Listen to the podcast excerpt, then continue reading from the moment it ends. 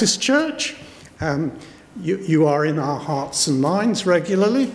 Um, thank you for choosing this passage uh, from Matthew chapter 5. I, I, find this a very difficult passage. Um, I, was, I did a year at Bible college and um, I had to do a sermon outline on the um, verse about salt. You are the salt of the earth. But if the salt loses its saltiness, how can it be made salty again? It is no longer good for anything except to be thrown out and trampled down. Um, sadly, I got just about nil for my sermon outlines. So, so you may not be up to much this morning. You may not get very far this morning. I hope so. Um, so I found this one you know, interesting and a challenge. And um, I, am going to give you some information, I hope, and some facts and some thoughts, but you're going to have to think a lot of it through yourself and, and see how it applies to you. I want to start off by saying God is more interested in dealing with broken relationships than broken law. Did you get that? This is really important. God is more interested in restoring a broken relationship than he is bringing condemnation for breaking laws.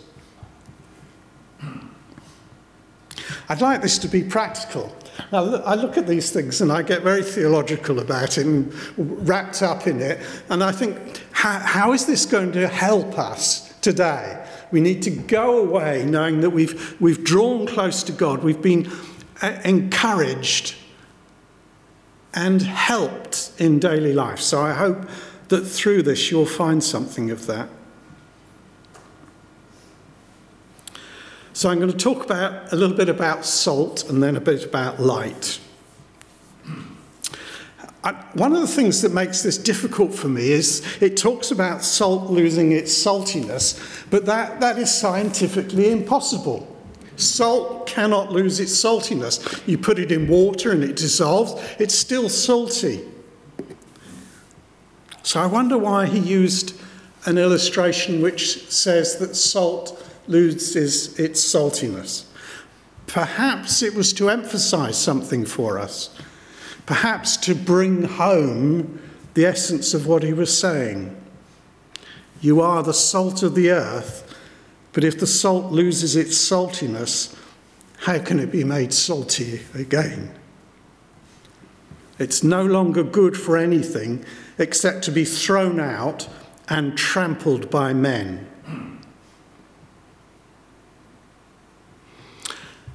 It's the only rock, apparently, that men or people eat. Did you know that? The only rock that we as people eat. Curious. And if you eat too much of it, it's not good for you, is it? Yet it's essential for life. If you drink salt water, it does you absolutely no good at all. But you do need salt. It's made up of two elements, sodium and chlorine. I, I just scraped biochemistry at school. Sodium, if I recall, if you chuck it, a piece of sodium in water, it spontaneously explodes. I have a memory of our chemistry teacher doing that and ending up with a mess all over the chemistry lab. And chlorine. Well, we know about chlorine, don't we? Especially if you go into the swimming pool and it hits the back of your throat and it's aggressive and horrible. Sodium and chlorine, in God's wisdom, together make salt. Salt is essential to life. I understand that there was a time when possibly the Roman soldiers were paid their salary in salt because it was so valuable. Salt, as you well know, adds or draws out flavour how many of you put lots of salt on your roast potatoes? When we were at school, yeah, good man. when we were at school, we used to get little um, strips of thick strips of bread like this. And when they were fresh, they were fantastic. But when they were stale, they were awful. So we used to get salt and spread salt all over them to make them palatable. So salt brings flavour and uh, salt preserves, doesn't it? Um, I don't know if you've had a go at preserving. Um, I've, I've, had a spell of uh, baking bread, and one of the things I like to put in bread is lemon and poppy seed. And not least because it puts a smile on my wife's face when I make that bread. But I use preserved lemon. And uh, you can go into Sainsbury's and pay a lot of money for it, or you can cut the peel off the lemon, put it in a jar with a lot of salt, leave it for a couple of months, and it comes out preserved. Curious, isn't it? You put salt in it, yet the lemon comes out with a much stronger lemon flavour. Um, and if you just get rid of the excess salt, it doesn't taste salty. It actually oh, it fills your mouth with the flavour. And you can do that with lots of um, vegetables. Salt preserves. In Leviticus it says, And every offering of your grain offering you shall season with salt. You shall not allow the salt of the covenant of your God to be lacking from your grain offering. With all your offerings you shall offer salt. In Numbers, all the offerings of the holy things which the children of Israel offer to the Lord, I have given to you and your sons and daughters with you as an ordinance forever. It is a covenant of salt forever before the Lord with you and your descendants with you. And in Chronicles it says, Should you not know that the Lord God of Israel gave dominion over Israel to David forever, to him and his sons, by a covenant of salt? I was asked uh, in the early part of last year by somebody in the church, said, What's a covenant of salt, Michael? And I had to say to him, I don't recognize that expression, but there it is a covenant of salt. I wonder what it means. Is it that it's bringing, it's, it's seasoning this relationship? Is it an evidence of preserving this relationship? Does it suggest that there is an eternal element to this relationship? As we look at salt, we need to bear the, um, that, that use of it in um, offering and in sacrifice.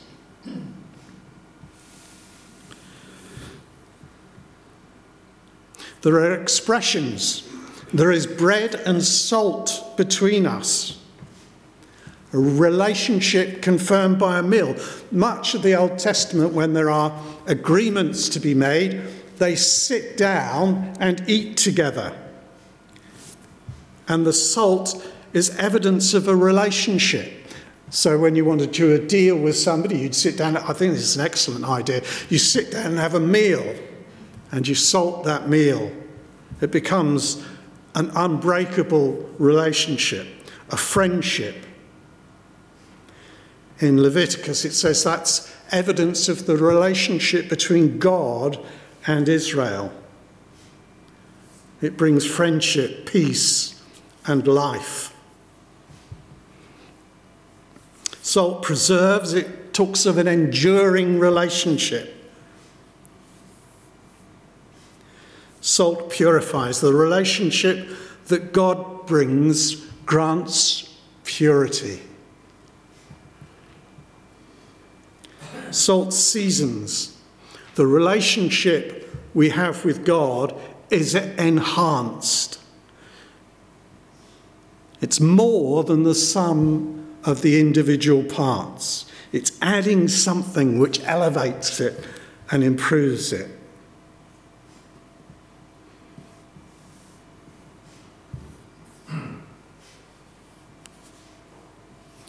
Light.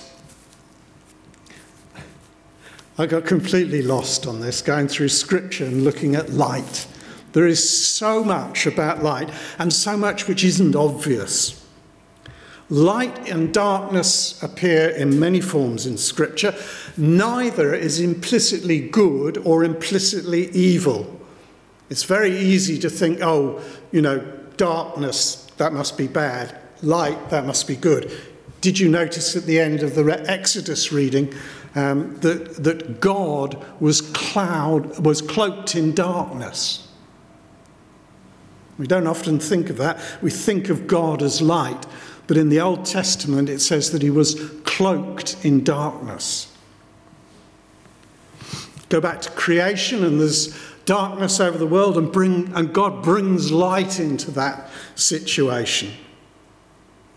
As I said in Exodus 20, there was thick darkness where God was. I am not a Hebrew scholar, but I understand there are two different words for darkness. one which relates to that light and darkness at creation, another one which relates to the darkness which God clouds himself with. In the Old Testament, light is important, first of all, in the tabernacle the tent that, God, that um, Moses made to be a meeting place with God.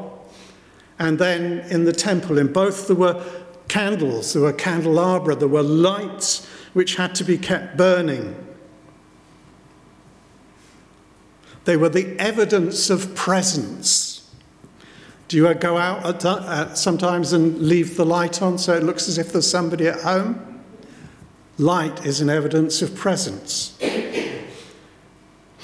I, I read somewhere that in Israel, back in biblical times, if somebody went out and it was dark, they put the light on so that they could find their way home.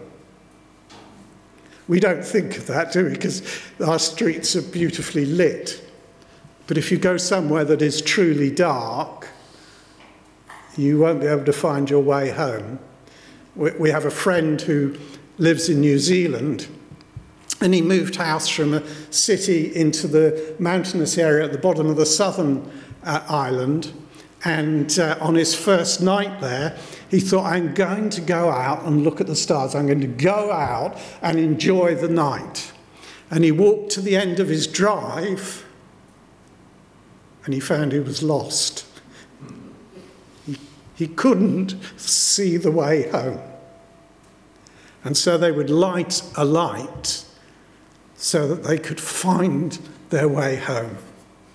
The light in the temple and in the tabernacle were the evidence of God's presence, where you find and meet God.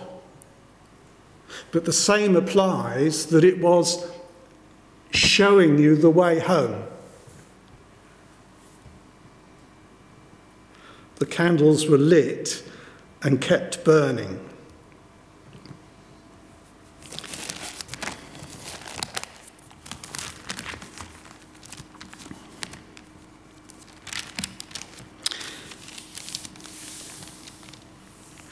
In both the tabernacle and the temple, um, when they were completed, they were places for meeting with God and so they expected God's presence to be there.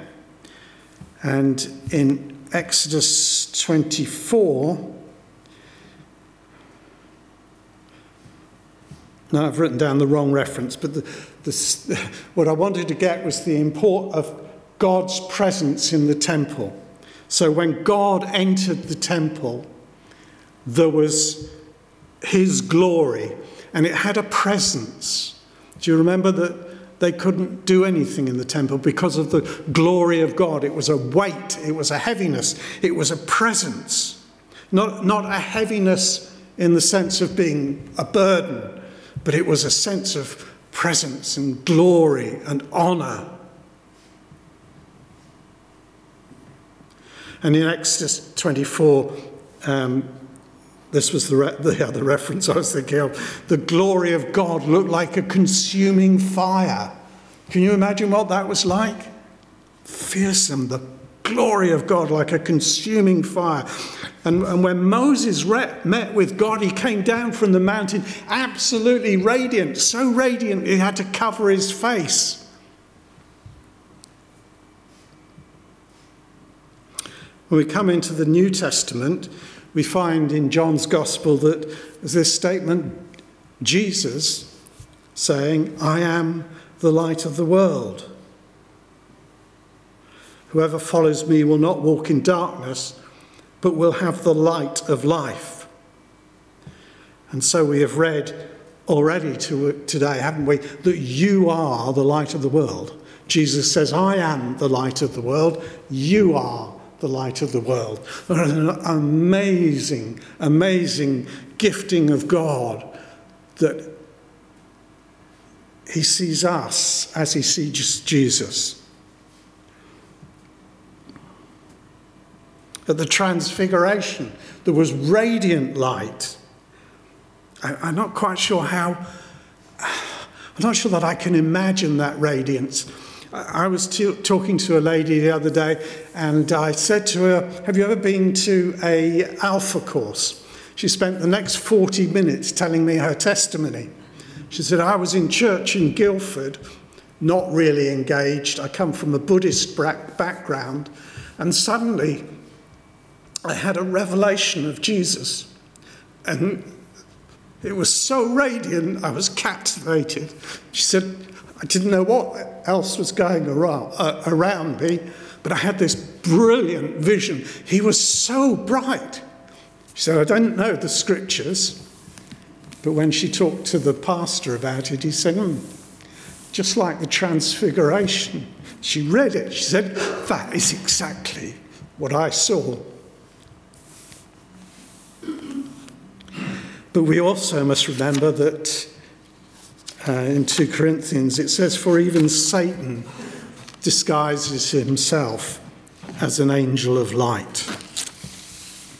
We can't just take light to be the presence of God.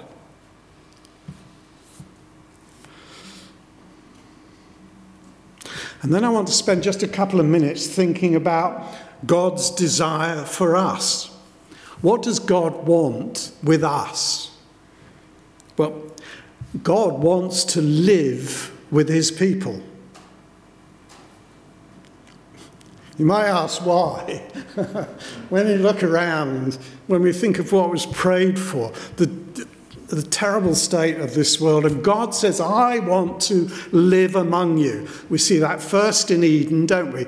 The perfection that God created, and uh, God walking in the garden. Now, that is something I can associate with. Just a beautiful garden, and God walking with me. When the people were led out of Egypt, they built a tabernacle so that God could live among them. And wherever they had to move, they had to have God's presence. So the tabernacle was built to represent the, the uh, dwelling place of God. And the people came to the tabernacle uh, to meet with God. And Moses met with God at the door of the tabernacle. And then when the temple was built, this again was to be a permanent place for the Israelites to live with God, or God to live with the Israelites. It was built to a very specific um, design to show that God's dwelling place was here among the people. And then when we come to the New Testament, we find that God has desired to indwell us, to live in us, which He does by His Holy Spirit. And, and then that brings Christ into our lives, doesn't it? Christ in us, the hope of glory. And then in Revelation, we find that His ultimate purpose is a new heaven and a new earth. And he doesn't stay in heaven, but he wants to come to earth to live with his people, his bride. God desires to live with his people.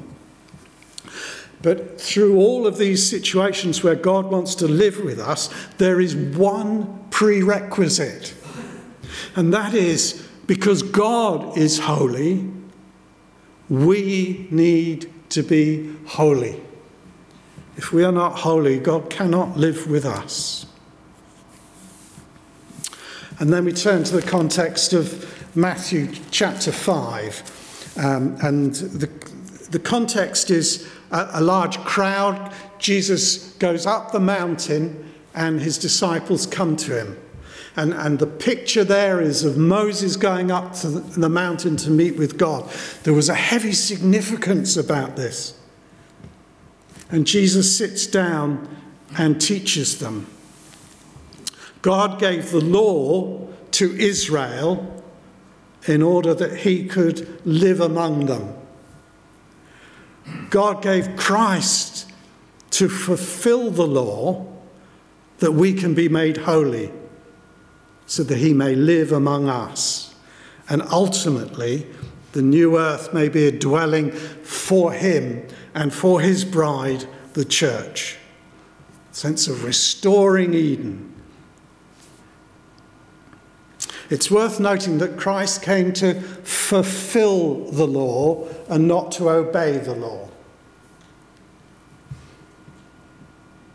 His simple obedience of the law would have been enough for himself, but his fulfillment of the law enabled us to receive that holiness of God because we could never obey the law.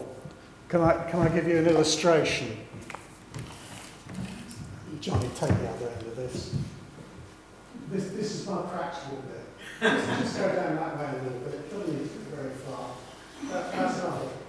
That's lovely. yes, just put it on the floor. That's great. You can tell what job I used to do. This is, this is old technology. Use um, lasers. Right. So, this is the law. All right? So, Johnny, if you want to walk sure you walk on the line. You've got to walk on the line. Okay? Yeah. yeah. It's really difficult, isn't it? The law is like that. Excellent. Thank you. You, you, you explain that beautifully. When you've got the law, you need to look down and make sure you are walking exactly in the law. And when you do that, what happens? Well, if you're looking down here, you're not seeing what's going on there or what's going on up there. When Christ came as the fulfillment of the law, he made sure his footsteps were in the right place, and then he carries you. So that you can look up there. So you can keep your eyes on Jesus. And there is no condemnation now because Christ has fulfilled the law. He can make sure your feet walk that way. But the condition is that you're looking there. Do you remember what I told you last time I came? Excellent. Read your Bible, pray every day. We're back there again now. So, the law was given for Israel, the law was fulfilled for us, that we might have the holiness of God and so that God could live with us.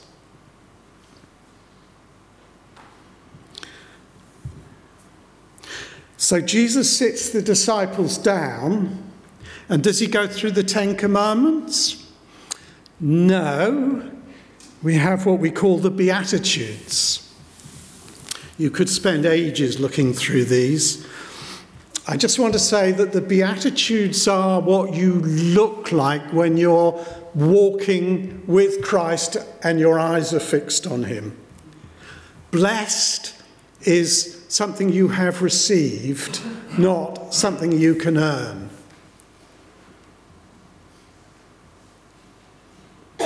And so, this is the character of Christian. This is the character of the person with whom Christ dwells.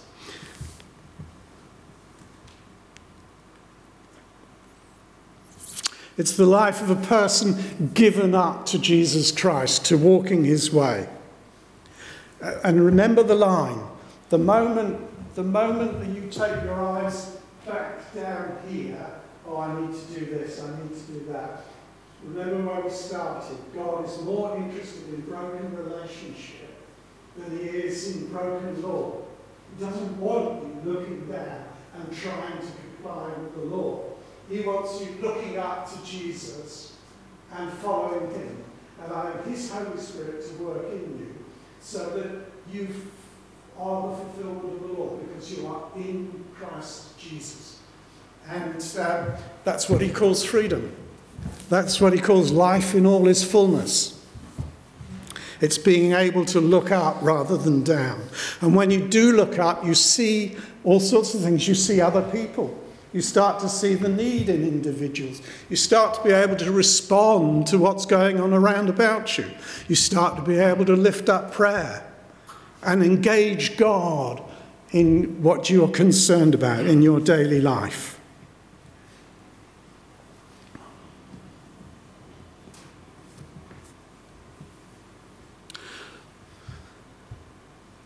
So, for salt, God has entrusted you. God has entrusted you with bringing godly savour into other people's lives, into this world. God has trusted you to bring His purity into this world. God has entrusted you to witness to an eternal relationship which is salted, a covenant with God which is salted, which is ensured,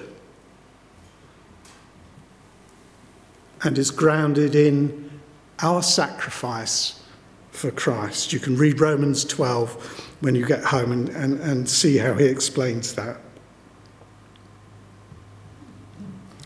You are the light of the world. Isn't that remarkable that Jesus has said, I am the light of the world, you are the light of the world? it's, it's quite mind boggling. What a gift of God. Not a law, not a regulation, but a gift, a freedom, a delight, a joy.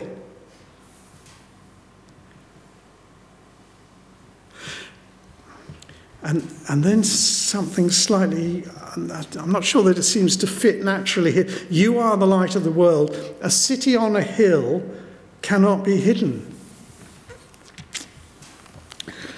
So, why is that tucked in there? We tend to think of salt and light and we forget about this city sat on the top of a hill.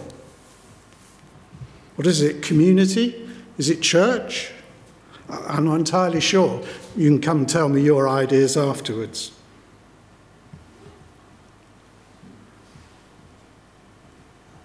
But what is it that God wants to be seen?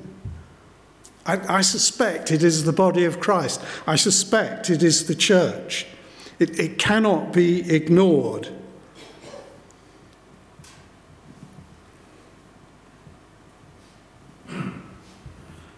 And it is about us as individuals together, isn't it?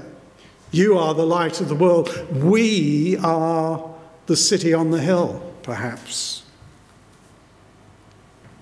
And then this next bit of light. Can I, can I borrow your matches a minute? I'm fire warden at Godalming Baptist Church, so I wouldn't be allowed to do it there, but I, can, I think I can do it here. Um, as with many things in Scripture, um, it is quite difficult to understand the implications of everything. I believe that in a house they would have had a small oil lamp about this size, which they would have lit and it would have burnt with a very quiet, low light. Um, the suggestion here is that the, the light uh, a lamp here is probably something more than just a candle. Um, but anyway, it says in the um, AV, I think, does it not say that don't hide your light under a bushel? Well, um, from what I can gather, a bushel is probably a wooden vessel, a bit bigger than this, about one and a half gallons. Um, I haven't got a wooden vessel like that. But if I, a, a bit like a curfew in Tudor times, if I put that over the light, I wonder what's going to happen. you would expect it to dim down and go out because it's burning up the oxygen. I should just leave it there. For the minute. I don't think it's going to cause any damage. Neither do people light a lamp and put it under a bowl. Instead, they put it on a stand and it gives light to everyone in the house. Can you see the import of that? It may only be a small light, but it's a really, really powerful light. It is the grace and glory of God that's rested in you. It's going out. There. Yes, my um, physics works just. Um, so, what God has settled in us is His glory. what right have we in that wonderful presence of God to let it go out? It's hot. um, what, what, what right have we to neglect such a precious gift? And, it, and as I say, it's no benign light. It's not. It may be a small flame and it may flicker, but it is the power of God to change this world. It is the power of God to bring health and strength and healing and salvation and blessing and unity and peace. All the things that we desire. And they are rested in you because you are the light of the world. And if you are the light of the world, who is? And what is going to change the world? We often, we often get uh, exercised by the thought that we can't do anything about it. But the truth is, we can do something about it. If only we pray and read the Bible, we are starting to engage with the power of God to work in our lives and in our communities. We've been praying for the town of Godalming. One of the things we, we were concerned about was the number of empty shops. We started praying at a prayer group about nine months ago. Uh, if you now walk down the high street in Godalming, they may not be the shops that you want, but about eight shop units have been um, occupied since we started praying. I went into a school the other day um, to do open the book, and we normally go in there. There are eight teachers and all these children, and, and we do a little presentation of scripture, and uh, they all get up and they go away. And this last one we went in, and there was only one teacher in there. And at the end of it, she stood up and said, I was in church on Sunday, and I saw some of you in church. And she invited the, the family worker from Busbridge to um, talk to them about coming to church.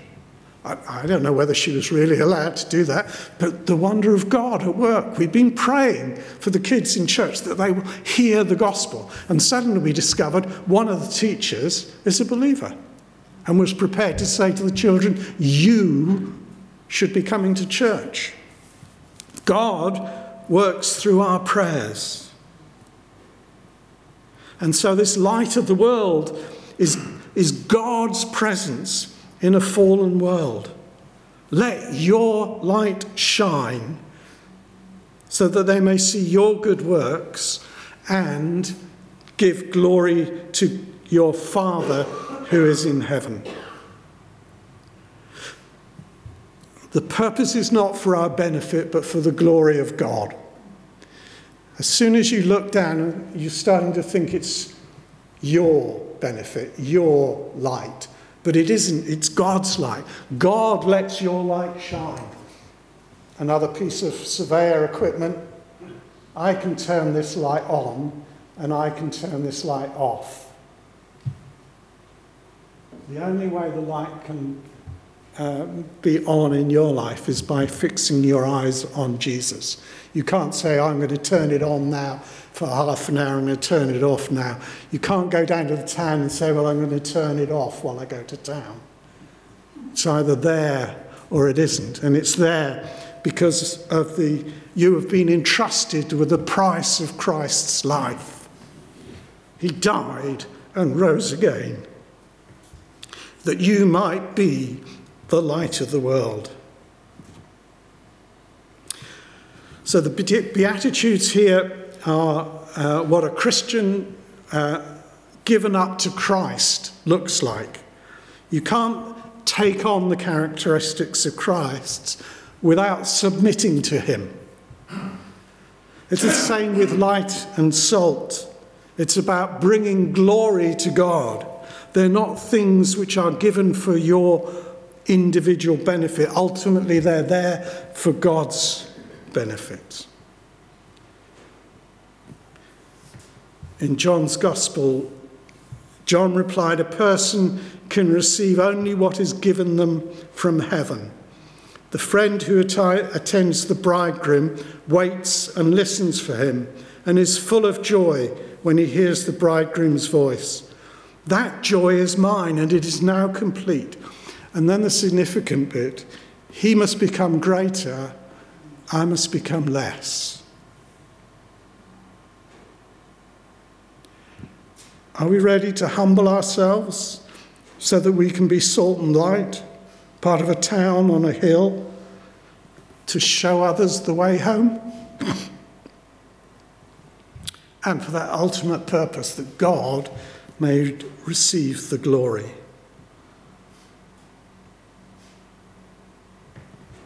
So, how do you mend a broken relationship? Say sorry. Spend time with the person share with them the good, the bad, trust them, give, focus on them, put them first. God says exactly the same to us today. Amen.